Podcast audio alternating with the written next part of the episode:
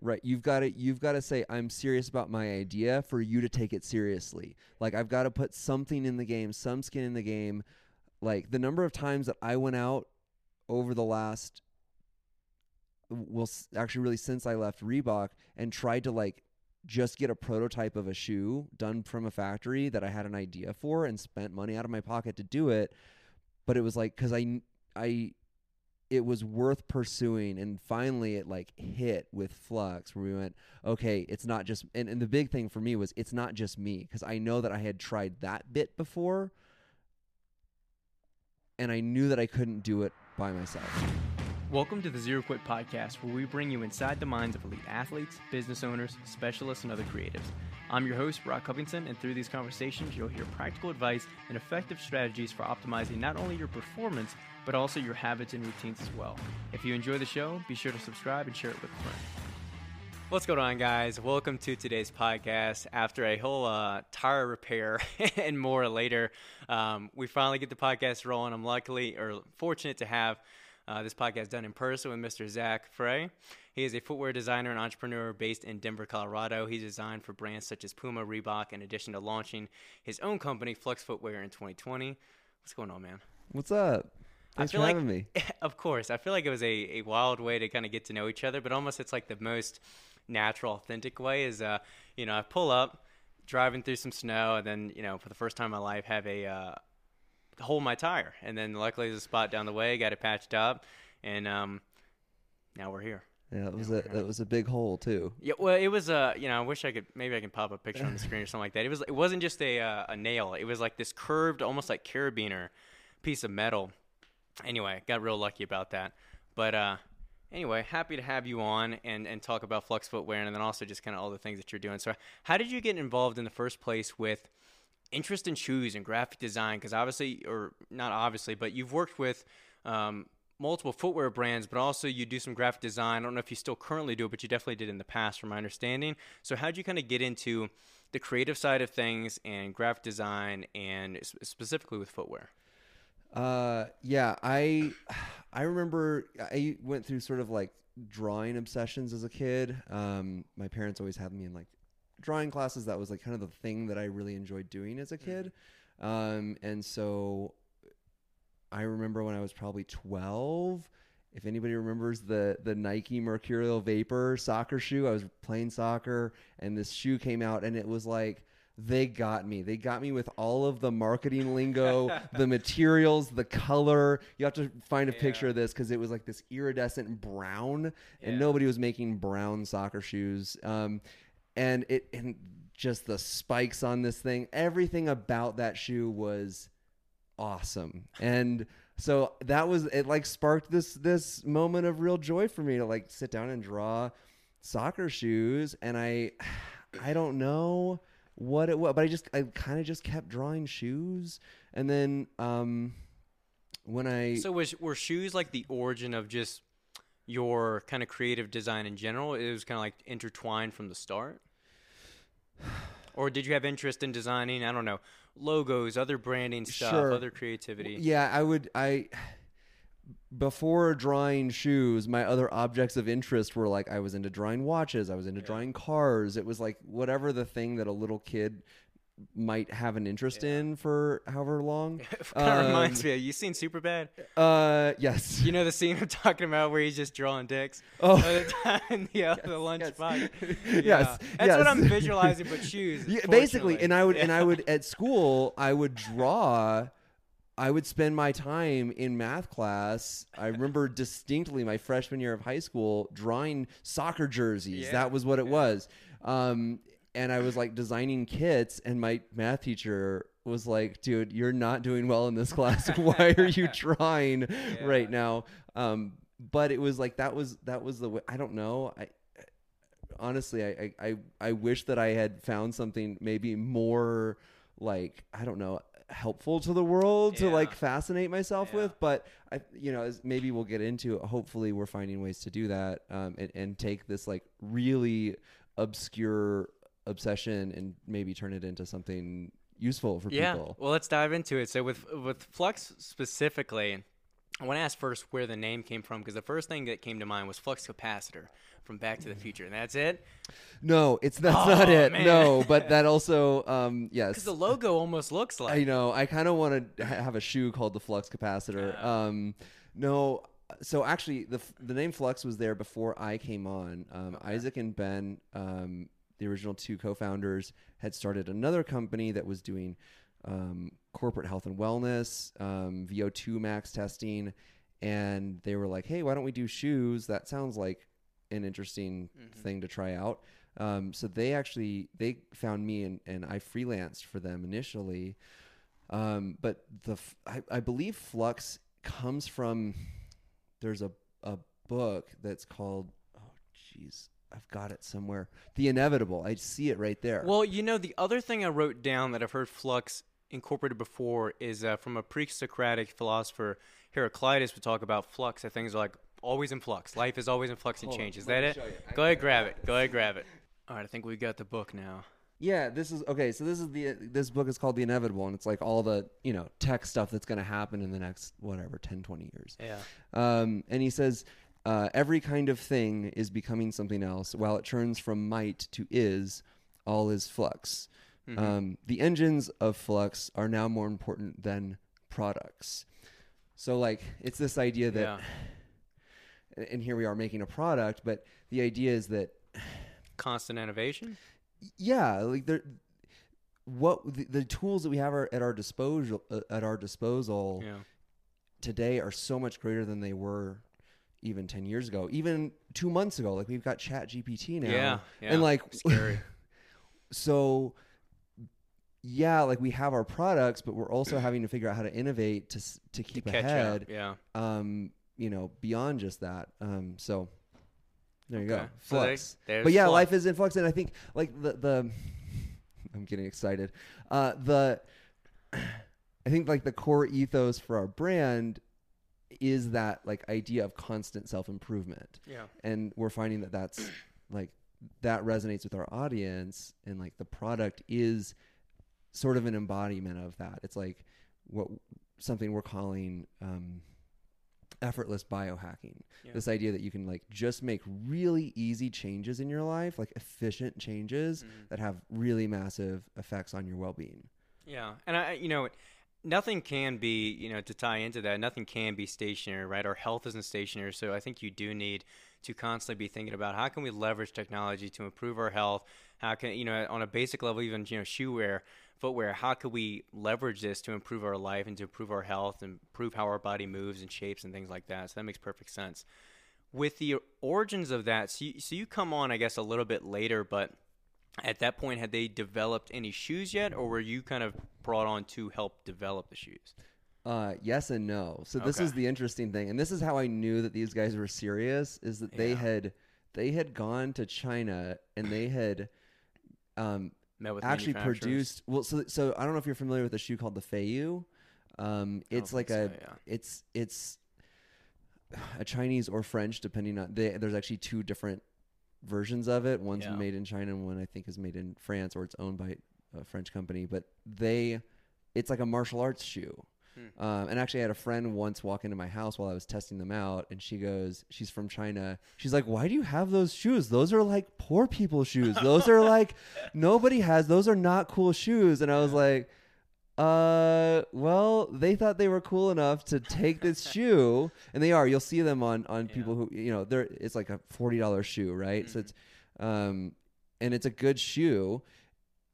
that people are using for martial arts and they said well why don't we just like rebrand it and put our logo on it and make it our thing and i was like so they they bought like i think 500 pairs of shoes or something Mhm. and we're selling them to their friends and they probably have still have them in a bag somewhere um and i looked at it and i was like well this is cool guys but we've got to if you want to be taken seriously as a shoe brand we've got to innovate Yeah. ourselves like we can't just well that happens a lot with um I, my wife was just showing me another influence on instagram that's basically just slapping her logo on a pair of leggings and it happens a lot with uh, hats are you familiar with Melin that brand yes Yeah. So there's so many brands. You can go on Alibaba right now and type in like Melin hat and slap your logo on. It's the same look, same design, whatever. Um, and, and you know, obviously people are doing it with shoes, people are doing it with shirts, shorts, everything like that.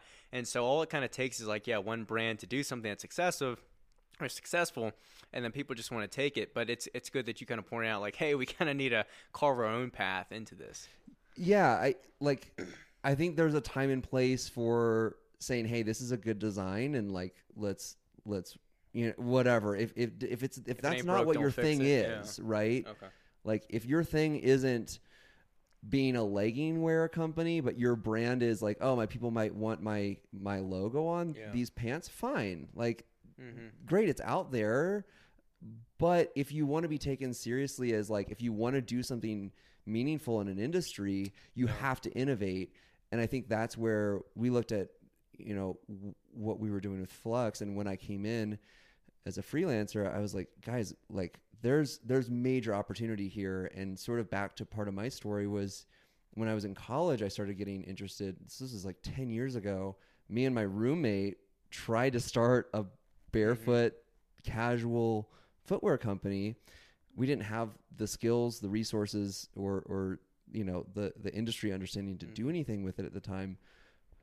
But like all of a sudden, it sparked for me something that had been latent for years.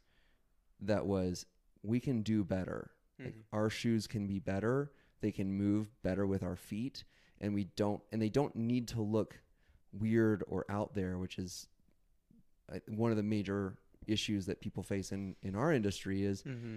like customers want a shoe that looks good that looks fashionable but that's also really good for their feet and those two things don't need to be exclusive Yeah, yeah. No, that makes complete sense. And I guess when you when you're doing that, as you're kind of getting started with this, how did you begin to leverage that experience? And I guess you can kind of walk us back to how did you get working with with Puma, Reebok, Wolf and Shepherd, these different companies you've worked with? How did you get involved with them from the first place? How did you go from drawing, I guess, to actually working with these companies? And then you could maybe wind in that that experience to how you approach designing for Flux. yeah um i'm going to try and be as concise as possible um i studied design in college i i really was originally very curious about um, studying industrial design which is what most of my contemporaries in footwear design Mm-hmm. went through. Um, but I just didn't have peace about any of the schools that I was looking at to do that at. Um, and so I ended up at a small liberal arts college um, north of Boston and studied basically art and graphic design, um, which it was kind of a broad degree. Um, and it was a liberal arts college. So you're learning not just like how to be a really proficient designer, but you're also learning how to think um, about things more broadly, which I think has probably helped a lot in kind Yeah. of like who I've become as a as a um, as an entrepreneur. Um, and that was one of the things early on that, that people said as I was looking at some of these art schools. Um, one guy in particular who I was I was going to play soccer at this art school, and I was I thought that's what I was going to do. And he was like, dude, after I spent like the weekend there, he goes, if you want to do something other than just be an artist, Mm-hmm. like I don't think this school's for you. Um, because I was probably going off on like all the whatever ideas I had in my head at Yeah. the time as a senior in high school, and he could see like, dude, you need something broader than this. Um, and so, and in kind of a weird turn of events, I just like totally like wrote off.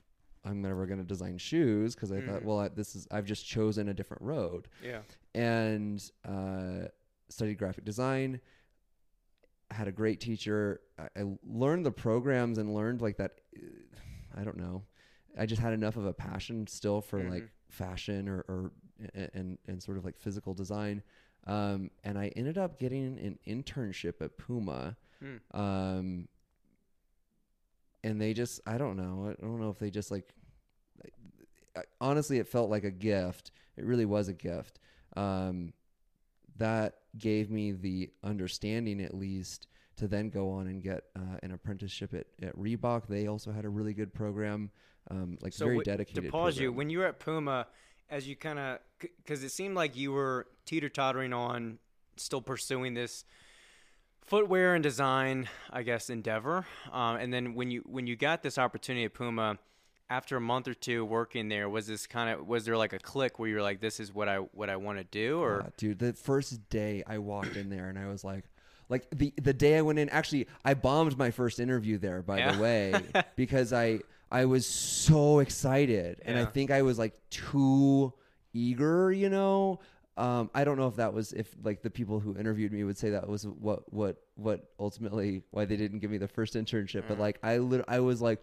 Holy shit, this place is amazing. There's shoes everywhere. There's so much creativity Yeah. here. The possibilities are endless. Like yeah, it was like everything inside of me lit up and uh so that i literally i think it was like walking in for the interview and then i like had to deal with the fact that i got rejected and then they came back and offered me it like literally like a month or two later they're like hey you applied for this internship and i was Yeah. like yeah i got rejected from it they're like no we need actually we actually know." did want you, yeah, i ended up on a different team i had a great mentor there um and it all worked out. it it it totally all worked out and then um Reebok w- was another one of these things where I actually found out from that that high, uh, college roommate he was like when we were trying to you know we were thinking about this company we wanted to start um he- I guess his uncle had worked at Reebok Hmm. because it's there in, in in Massachusetts, and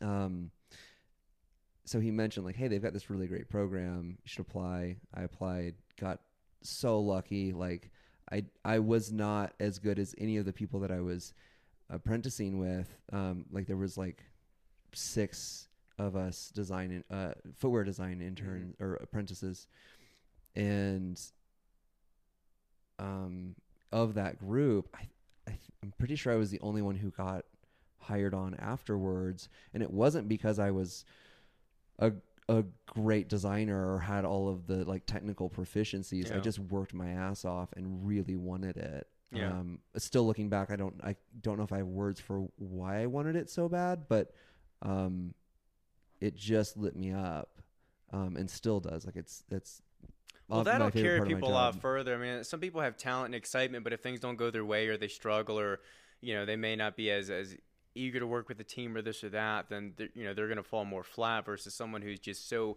passionate. Passion's going to beat talent, you know, nine times out of 10, I feel like. As long as there's some talent to go with it. you it. can learn you can skill to go learn these it. things and like that's what i did i mean when i was at reebok and one of the things that has served me so well since then is like i spent my time down in the sample room with the guys who were like cutting the patterns Mhm. who were who had been there for like 40 years in their career Mhm. and had been with Reebok since you know f- literally for 40 years and they were like yeah this is how you do this that's why that can't work like I would walk I would like get super granular about like any idea that I had and pull anything I could out of them because it, it was just so fascinating. Well, the funny thing me. too about those people is uh, that have been in doing anything. You know, it, the same goes for my experience with gym, you know, uh, ownership and things like that. But the people that have done something for 30, 40 years, whatever it is, they have this intuitive knowledge that you know you're not going to get from a textbook. Like you could go to a design school and learn X, Y, Z. But you know, there's going to be these little intricacies that someone who's been doing it for 30, 40 years that can show you or teach you that they just have an eye for, right? Right, right. Um, yeah, it, it, it's absolutely invaluable, and I'm continue to be extremely grateful that those people were willing to spend time, like Mm. out of their day to to help me. But I think that's also an insight from that is just especially when you're young, people are so willing to help. If you're if you just yeah. ask questions, um, people really do want to help. hmm So just like keep your ego low. Yeah, that it. is a Know good point. And like the worst thing, you know, someone could say is no or turn you down or ignore a DM. But that is something too. Like so much. Like even with this podcast, sometimes I'm like, you know, uh, like, do I have a certain following account? Can I ask this person? Will they will they be interested? And it's like worst thing they can do is say no. In the best scenario, you, you create a, a relationship with somebody you never met before. You have an amazing conversation. You learn something new, right? Mm-hmm. Um, so it's always like the possibility and the potential is there. And like you know, if you don't do anything, then you know for sure you're not you know nothing's going to happen from it, right?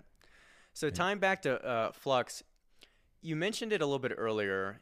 You hop on with these two co-founders.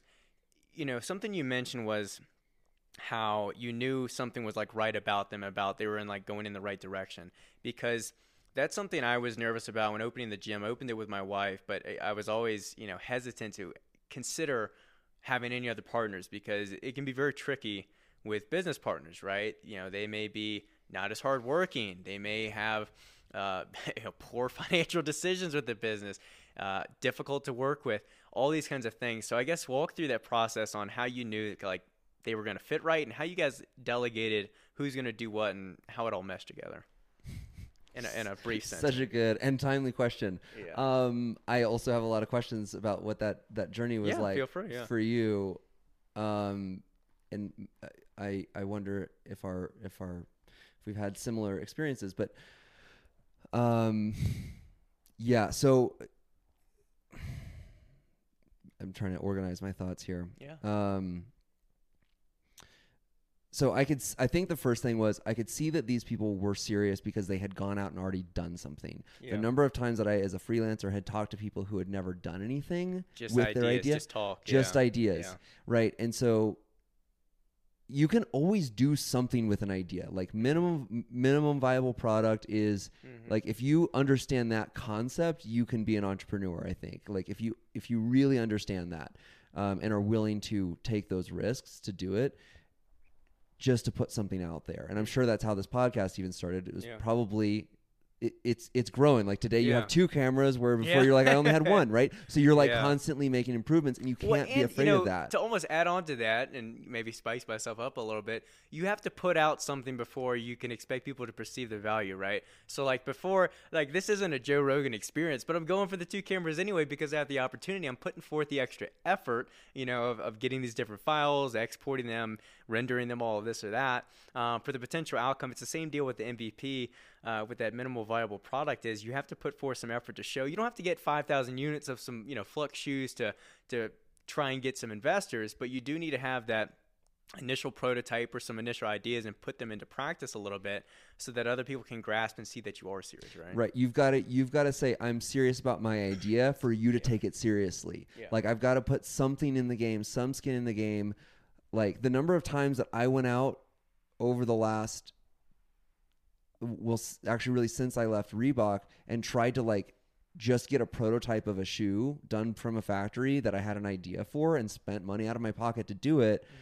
But it was like cuz I I it was worth pursuing and finally it like hit with flux where we went okay it's not just and, and the big thing for me was it's not just me because i know that i had tried that bit before and i knew that i couldn't do it by myself. I Yeah. i don't have the business skills to do flux and to get it where it needs to go. I'm a designer i'm a creator. And so i got really lucky that i got aligned with some guys who who had the skills that complemented mine.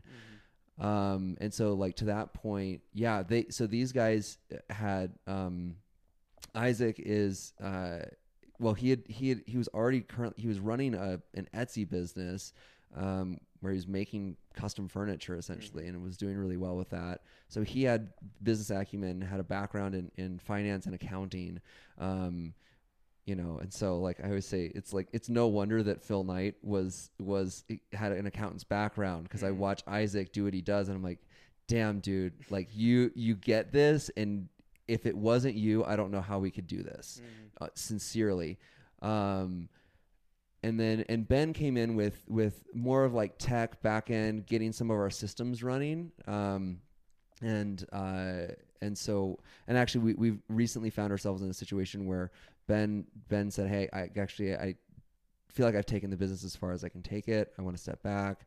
Um so we went through a whole deal there. Um it it it's totally resolved. We've like you know, now, so now it's just Isaac and I. Well, it's powerful to know though, and you know, you touched on it before, like knowing where your limits are, and that's something that we had to experience. And partly why we ended up like selling the gym was, you know, okay, we were moving, but we acknowledged that we couldn't we couldn't do this on our own. And uh, honestly, like one lesson I walked away with was I waited too long to delegate. Like we could have delegated. We had the finances to, you know, hire more people and manage it, but it was a small enough gym spot where I was like, well, I can do it all by myself. And I did that too long. And that's like the biggest lesson I learned and something I've talked to um, with other entrepreneurs as well um, that have either successfully delegated or are currently in the process of figuring out how to delegate because they're in the same position that I was in. I think it's I think that's the make or break moment. Yeah. And that's actually like we're just now Isaac and I starting to delegate. Yeah. And it's it's a I can feel the growing pains of it, Yeah. but it's the only way that we go from point B to point C Yeah. to D. It's a difference from like startup to like flourishing business, I think. Totally, Yeah. totally. And and it's a way to get your life back because otherwise, you know, you are really working instead of the nine to five, you're working a five to nine, you know, and you're just Totally. working constantly around the clock, right? the the biggest change in my life over the last two years was maybe the moment that I went from running customer service myself to having Yeah. a team that was running customer service. Like holy shit, I am I I became such a better person because Yeah. it, it was. It, It's probably weighing on you. it was weighing on me Yeah. constantly. Also, like when you're so close to the product as the person who designed it, Yeah. and somebody's saying like, "I don't like this because of whatever," and you're like, "God, I really, I really want you to like it, right? like, I really want you to like the thing that I poured my heart and soul into it." It's like it's so. I had to learn so much about disconnecting Yeah. from my ego around that because it, it was really it was really taxing and also just being so splintered mentally between like putting out fires over here meanwhile like trying to plan for the future of product two years down the road and Too much. it's it's a lot it, it was super insightful i'm really glad that i did it because i learned a lot from our customers about our product you're Mhm. constantly hearing about it and it does kind of put some fire under your ass to like to to Make make, the product improvements, improvements um because you feel you don't just hear about it but you really feel like their disappointment if something's off or Mhm. in whether it's the product or the the the customer experience the checkout process whatever Yeah. and um, so we're still learning a lot. Um, but yeah, that that piece of delegation was massive. yeah So pull things back to the shoes themselves. Let's get into the design. So we luckily, because you're the the designer himself, we got a bunch of prototypes to kind of reference things. But I guess walk me through what makes this shoe unique. What makes it different from, I don't know, like first look, you're like, okay, rubber sole, blah blah. Maybe it looks like a Van or some kind of like you know low top Converse. What makes this shoe Yeah, yeah, yeah. spectacular? Where's the innovation lie? For sure, for sure.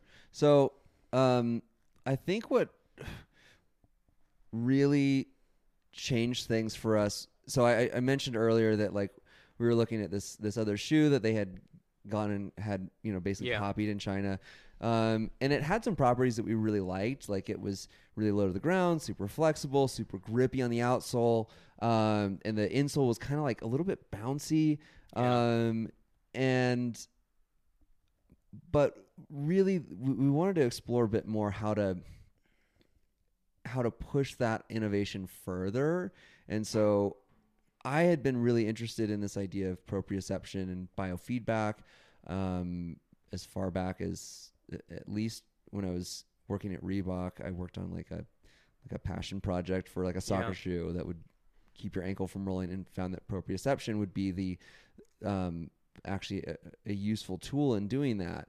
And so, um, and essentially, all that means is like giving your your your foot more information. Yeah. So, how do you give your foot more information? Like when you're barefoot, obviously your your foot is picking up tons of information. We have all these nerve endings on the bottom of our foot. Well, I was about to say, uh, you know, the, where I know the word proprioception from is uh, at this uh, course I took in high school at, at uh, a university, that was uh, physical therapy, and they were talking about PNF, proprioceptive neuromuscular facilitation.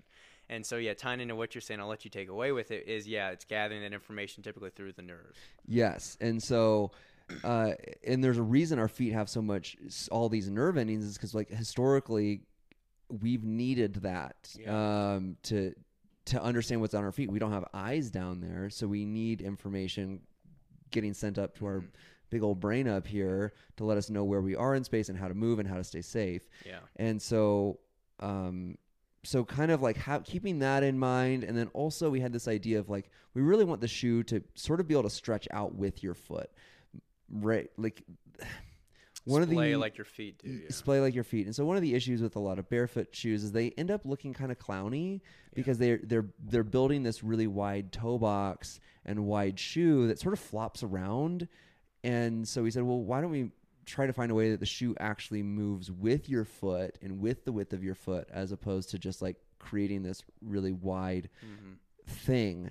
And so um and and ironically like one of the one of the biggest like attacks on our brand is like hey your your toe box is like too narrow or it doesn't have the right shape it's like well yeah like we we, we kind of did that intentionally because for so many people getting right into like the super wide looking shoe Mhm. is it's not it's too far out of the like mental comfort zone Yeah. of like oh i'm gonna look good in this Mhm. and so our workaround was like, hey, well, let's make the shoe move with your foot. And so in order to do that, what we did is I looked at like what was happening in volleyball sleeves, um, like those pads on your knees. Yeah, yeah. I know what you're talking about. those little hexagons. the little right? hexagons. Yeah. And so we like actually just shrunk that down. I don't know if you can see it on the camera. Yeah, there. Yeah. It, goes. I'll throw it up on the screen if they Yeah, can. yeah, yeah. But the bottom of this, the insole, but also the outer sole, the bottom sole. I Right. You can correct me if I use the wrong term, but it's got a bunch of those little hexagon shapes all throughout. Right. And so and it's and because it's between two layers of spandex, it creates this really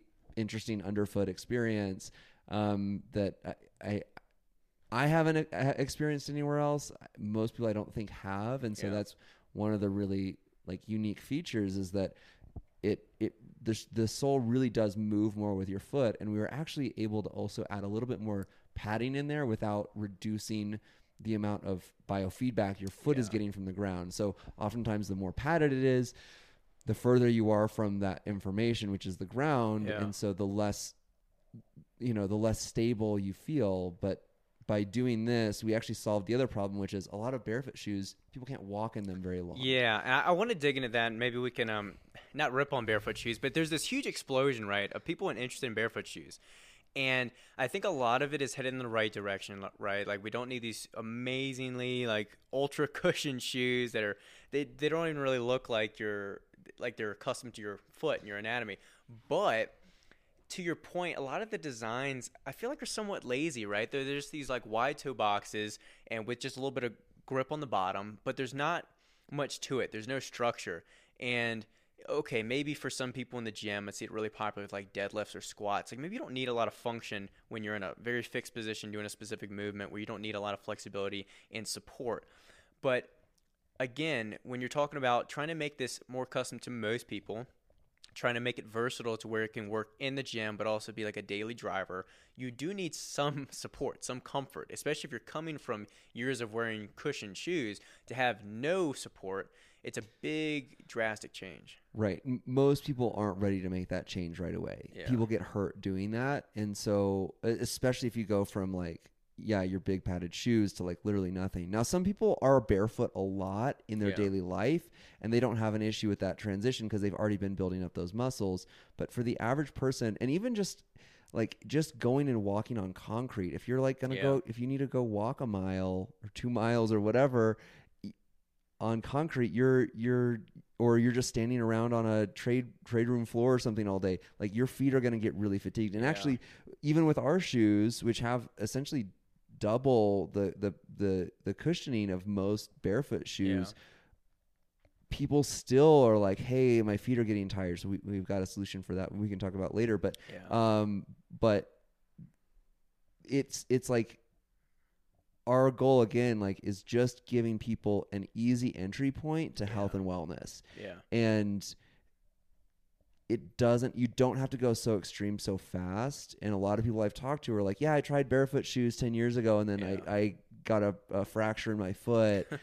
And so i haven't worn them since. And so it's really like correcting the narrative and f- creating options for people to to take a step into foot health and you want something universal because I mean, who wants to have to switch shoes leaving the gym to actually go into their job or this or that. Like you want something universal, and you know even it's not even like a fault of your shoe, but the the material, the ground, the surface that you're standing on makes a huge difference. I mean, even if I wear my trail running shoes and I'm running on concrete, hurts my foot more than if I wear road running shoes that are made to you know withstand asphalt or concrete a lot more.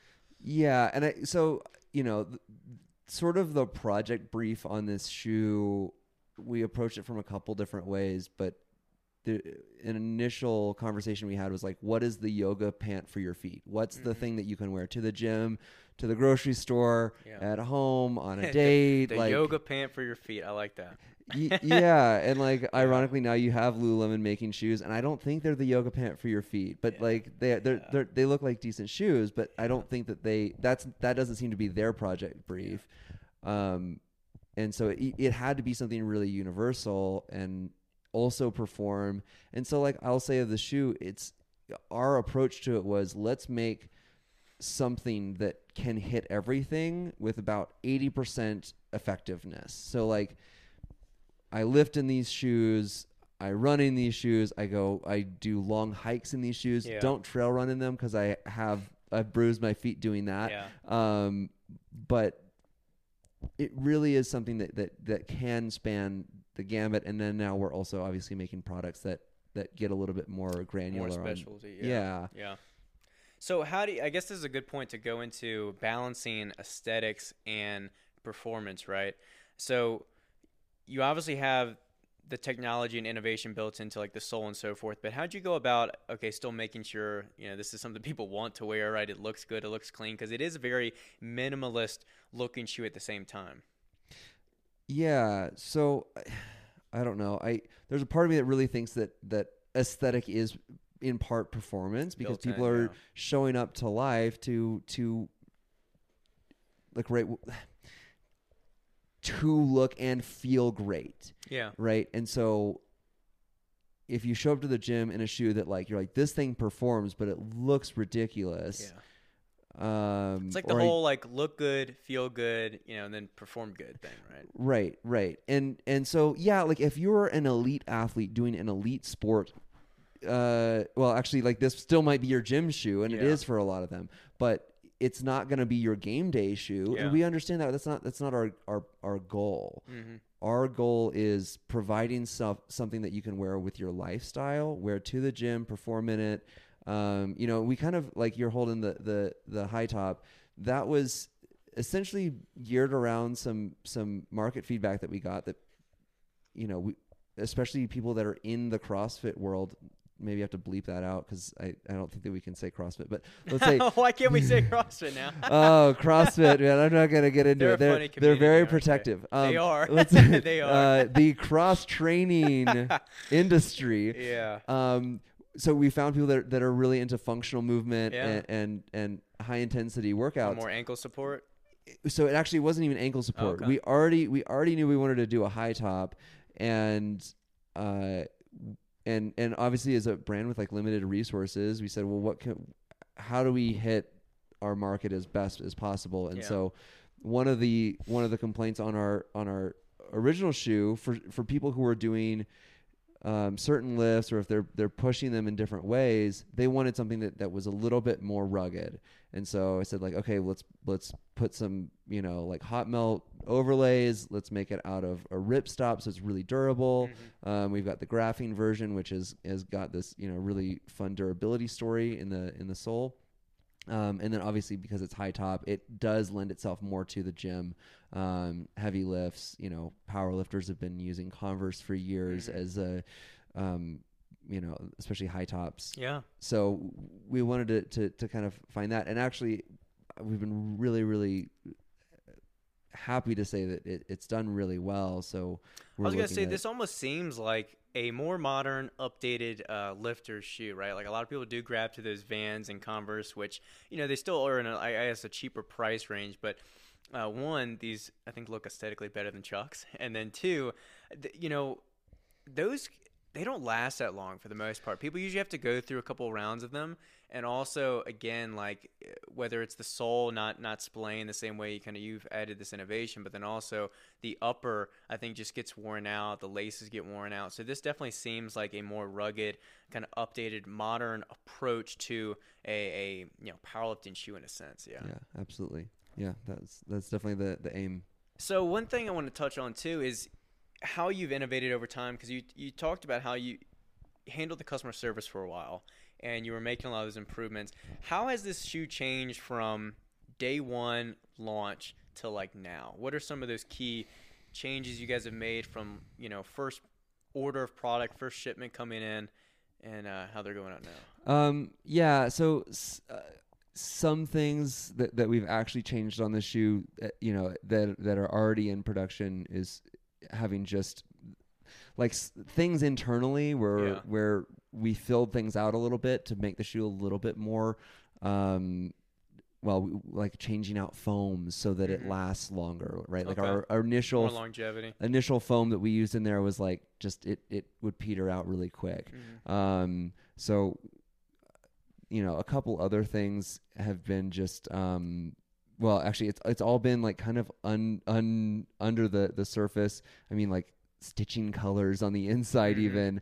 Um, and then i've been doing a lot of like just experimenting on what how to improve how to and and every time it's like you tweak one thing over here and then something over here you end up losing functionality Yeah, and so it all connects. um, yeah. there's there's there's probably one or two more small changes that we'll make on Mhm. on the initial product and then beyond that it's going to be releasing new products that just are more specialized in other niches Yeah. because what we're really finding is if we make many more changes to the existing product it's going to lose some of its magic and so um but yeah it's it's really about uh, kind of finding that balance Balance and fine tuning. yeah yeah, Another thing I want to touch on too, and you know, you can talk about the importance of it, or at least how you guys view it, is uh, the production process. With, you know, I, I know a lot of the material, right, is sustainability. It's recycled materials, right?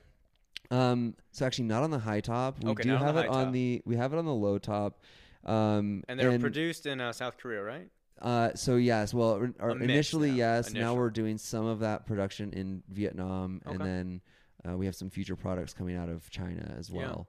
Um, and so yeah, it's sustainability is one of those things that's near and dear to my heart. It's it's difficult to do as a Mm-hmm. Yeah. young brand, um, and especially when you're trying to to produce performance product. There's Mhm. just some things that don't exist Yeah. um, in certain products. And and and while recycling is a good story, it's not the whole story. Yeah. Because it, even us just do using recycled materials, it does. It takes plastic bottles out of out of circulation Mm-hmm. or sometimes you know I, I don't know exactly that, that process but it, it could be taking plastic bottles out of circulation in the um, recycling process and now it's in a shoe well yeah you can cut off the top of the shoe and probably go recycle it but um, How many people are going to do that, right? Yeah. not a lot of people are going to do that and and so really i think the future of sustainability is like shoes that are biodegradable Mhm. that sort of thing but to do that you have it the, the development is still so early Yeah. on some of those materials um, and then also getting them to, to work with a brand our size like Yeah. they want somebody who has a lot of resources already and then those things trickle down to brands like ours um, but yes i think that is something that well something we're, we're we're working on Yeah. developing those relationships um, so that we can um, have the sustainability long term that that we think is vital to the continuation of our species on this planet, right? so um, it is something that that that that is top of mind. Okay. Yeah. So let's dig into, I guess. Oh no, did you grab it from over here? You took the running shoe. The running shoe. Here you so go. let's. T- oh, yeah, you can toss it. You can toss. it. I'll catch it. Uh, so let's dig into this guy. So I- it was literally a question. I told you it was a question I had written down. I wanted to ask, you know, what was next for Flux, whether it was a new product or certain innovations or different variances. Uh, but you know, you had it right, right there in the open is the running shoe. So t- tell us a little bit. You said it's launching. Is it in February? Or March? Maybe March is safer Uh, no, it's it's February. It's Okay. next month. We're they're supposed to come in on February seventh, but I don't. To be you- determined. to be determined. It's, Keep an eye out. but uh, walk me through this running shoe. What was? Why did you guys create it? And how was this different? Because this looks more like a running shoe versus. Uh, obviously, the, the original wasn't made to be a running shoe, but uh, I'm wondering how you still kept it more minimal and how you still incorporated the innovation and like the, the like you said the little kind of proprioceptive hexagons in here. yeah. Take it away.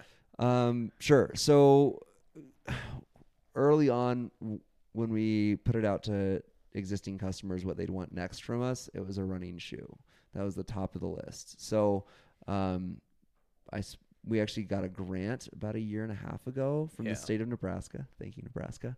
uh, that that uh, essentially paid my salary to, to to go in and, and create this while you know obviously also working on other parts of the business. Yeah. But um, so the the the the vision here and the, the the opening in the market that we saw was in the zero drop wide toe box running market Yeah, there's not many.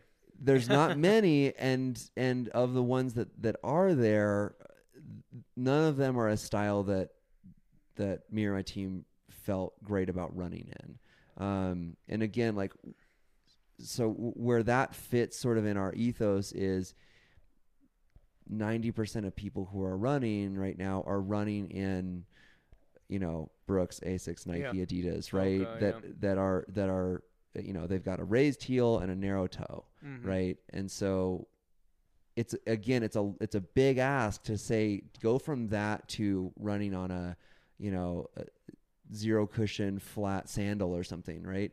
And so our our foray into that market of running is let's give you something that's one step better Mhm. because if you go five steps better, you might end up hurting yourself. Mhm. Um, and so that's that's where we see, see ourselves. And then we also just saw the market of like like what has been taking off the past ten years for Nike and Adidas is the athleisure market. It's Yeah. Well, this this looks stylish, and uh, you know I can tell, and if you can't see in the the video, it's basically you know it's a single knit construction. Looks like on the upper, which is you know stylish, but also looks pretty comfortable and breathable, especially if you are in a warmer climate. If you are running, um, keeping the foot cool. Uh, and also something I noticed we, we could have touched on too with the other the original um, product was this uh, foot shape, right? That you guys have. It kind of has this like curve to it that I imagine is more natural to the actual human foot. Yeah, and so that's it- it's uh, we we kind of took a different approach than than our our trainer where we said like let's actually build this out. Let's have the wider toe because that's something people have been asking Yeah. for. Um and and especially when you're running it's not you, you don't need that that lateral support that Yeah. sometimes a, a slightly narrow toe box can offer. That's a good point. Um, and so we really see this as like your daily wear, like On the go. on the go shoe. If you're if you're running, you know, like a couple miles a week, like this is a just a great option. If you're traveling, right? It's it's gonna be really comfortable for Yeah. whatever you're going through. It's definitely got more support than um than our trainer, right? It's Mhm. it's you and and as a result, you can go a lot further with it right? So like we've got people who who are on their feet all day and and for some of those people the the adapt is great for them and it works perfectly. For some of them they're like i just need more support and more cushion. Um, so for the, those customers this is a great option. Um, i personally love wearing them i wear them everywhere. Um, easy to slip on um, and just kind of uh, for me are, are a really great jogger style You can trust him, no bias. no bias. No well, I mean, I designed it like this is this was when given the opportunity me, to yeah. make a running shoe Yeah. for me. This is what I would want to wear. So Well, and I, I think it I think it shows too that you know there's passion behind it. So like you truly stand by this and believe this, and we're excited to design it. Versus, you know, I'm sure a lot of uh, well. That's not fair to, to call out like major brands like Nike and act like their their designers don't care, but there's not as much uh, I guess always going to be the passion behind you know you were in the brand and, and making sure it's your absolute best because you know there's going to be marketing behind it. You know there's already going to be a fan base that's already going to pre-order it or whatever. It's just a different feel, and so it's good to know that you've actually you know you put it through the ringer yourself, you've experienced it, and you wouldn't put out a product that you weren't proud of, right? Totally, totally. Yeah, and that's the difference too. Like between working in a big brand is you're unless you're the the you could be the product marketer, but then you're just saying, well, here there's a market fit here, and then you hand off the brief to the designer, and the designer goes, okay, I'll design a shoe for that market. And sometimes it's something that you're excited about because it you know fits in what you would wear personally, but a lot of times it's like, no, just designed to the brief, designed for the thing. But this the approach on this is, well, design the shoe that we want to wear, and um, so I, that's why it's it's it's so much easier to stand behind the work that I'm doing here than I have ever in my design career because it's not just like I really feel good about this for this community. It's like no, I feel good about this for me. This is what I'm going to be wearing. Now, again, like I'm not a marathon runner. If you're going to be running a marathon, maybe get something that's built for a marathon. But Yeah. if you're running 5 miles and you're wearing this for your daily wear, like I don't think there's a better option out there. Yeah, well, there, uh, there's still people that are, uh, you know, and you can argue with me or not, not you personally, but people on the, the interwebs. But yeah, there's people in the barefoot community that, that kind of cult following that will say that you could just like run like long distances in like barefoot shoes. I'm like, no, like that, especially when it comes Maybe to like, they can. maybe they can, and that's fine, but right? but when it comes to trail running and even like just long road running, like you, it is not for most people or for anyone really. It just doesn't sound like long you distance I, like i actually you, you mentioned today that you did a 50 miler back in october. My two friends who did like 30 milers back in october they both got injured. And they're both like made like runners. Yeah, they're yeah. runners. So and they're you know and maybe the problem is that they're wearing normal shoes. Maybe Yeah. they should have been out there in you know the Tarahumara sandals you know? Yeah, um, Yeah. there's a time and place for that. But i think you you really have to you've got to work into these things and Yeah. if that's something that you really feel strongly about go for it like if you're a runner and you're like i really want to you know build up my feet to be running barefoot find a way to do it i'm Mm-hmm. Yeah. all for it um but if you're like hey i just i i don't quite have that amount of time Yeah. and i'm gonna be honest with myself about that that i don't have the the time dedication or like the re- the reward payoff to Mhm. do all of that right now cool like find an option that's better for you though than yeah, what you're and currently it- you know, at the end of the day, it's like you're you're not marketing these as uh, oh, it can do it all and it's perfect and it's you know for every special scenario. You're saying like, okay, this is a daily driver, it can carry most people, like you said, eighty percent of most areas, right? It can perform in most areas, and then for those people that do need, you know, specific squat shoes, or they need specific shoes for CrossFit, they need specific shoes for ultra running, they can do that. But this is going to be Totally. something like you said that can be kind of athleisure, a do-it-all, um, universal kind of application. So, what is what's next for Flux? We, we touched on the running shoe. I don't know if you have some like broader aspirations or thoughts coming up, or you know, colorways dropping. Like, what what what are I guess future plans that you can kind of share, or things you'd like to see in the brand? Yeah. Um so I, I kind of mentioned like right now we're a bit in a growth phase, so that's Yeah. a lot of delegating um and figuring out what that looks like. Um we're going to be meeting with my dad who's a business coach Yeah. very soon to to ha- have him walk us through his framework to give us some some really practical help us get uh, like really aligned on on what the vision is Yeah. um, but but off the top of my head, it's um, it is the sort of biohacking, cross training, uh, you know, either home gym or functional gym uh, man or woman who are just looking to better themselves. Like Mhm. any products we can make to to help them in life, that's our that's our our goal. Um, and so uh, we do have a, a lot of new products sort of like in the works right now and and hopefully over the next year two years we'll be launching a lot more um yeah colorways um collaborations Mhm. um we we're talking with some of our influencers right now about like what we can do there um and and obviously just extending our reach through um through social with influencers guys like Eric who you and I both know um who just have a really loyal following and, And have live and like breathe it and use it and yeah. yes yes yeah that's it so Yeah. Well, I think that's a good way to do it too, especially as a startup. Is not just uh, you know because you, know, you could have Dwayne the Rock Johnson right showing, oh, I'm using it, but it's like when you actually have people using it on a daily basis and and actually uh, you know, I, think that is why the influencer market's growing a lot because people, when they do advertise through influencers, and you know, especially when it's people who actually use the product or stand behind whatever product or service it is, uh, I think it, it draws more attention in, in an authentic way, right? Absolutely, absolutely. Yeah. So Trust is king. Yeah, exactly, Yeah. exactly. So where can people find uh, you specifically and, and Flux in general? Uh, Flux, you can find us on our website, fluxfootwear.com, um, or uh, social is flux underscore footwear. Um, and then me, I'm Zachary Jordan Frey on Instagram. Uh, it's, I, I'm so bad at posting. So uh, I, I try to like, I've been trying to do dumps every like yeah, quarter just to like keep the people informed. I I don't know. I don't know who it's for anymore. I really, it's for my own entertainment at this It's good point. to look back on. But but any posting any more than that is not uh, entertaining for me. So I don't blame you. I don't blame you. Well, thank you again for coming on today. And it was it's really great to meet you. You know, hopefully if we connect in the future, there's no uh, tire issues. And I it'll be a appreciate. Yeah, absolutely. Uh, Yeah. I think I think we'll be able to avoid it next time. Yeah, but anyway, thank you guys for listening and uh, or, or watching. And uh, let me know if you like the two camera setup. Honestly, this is a d- different go at it. And uh, share it if you found it interesting. And uh, let us know what you think. And we'll catch you guys in the next one.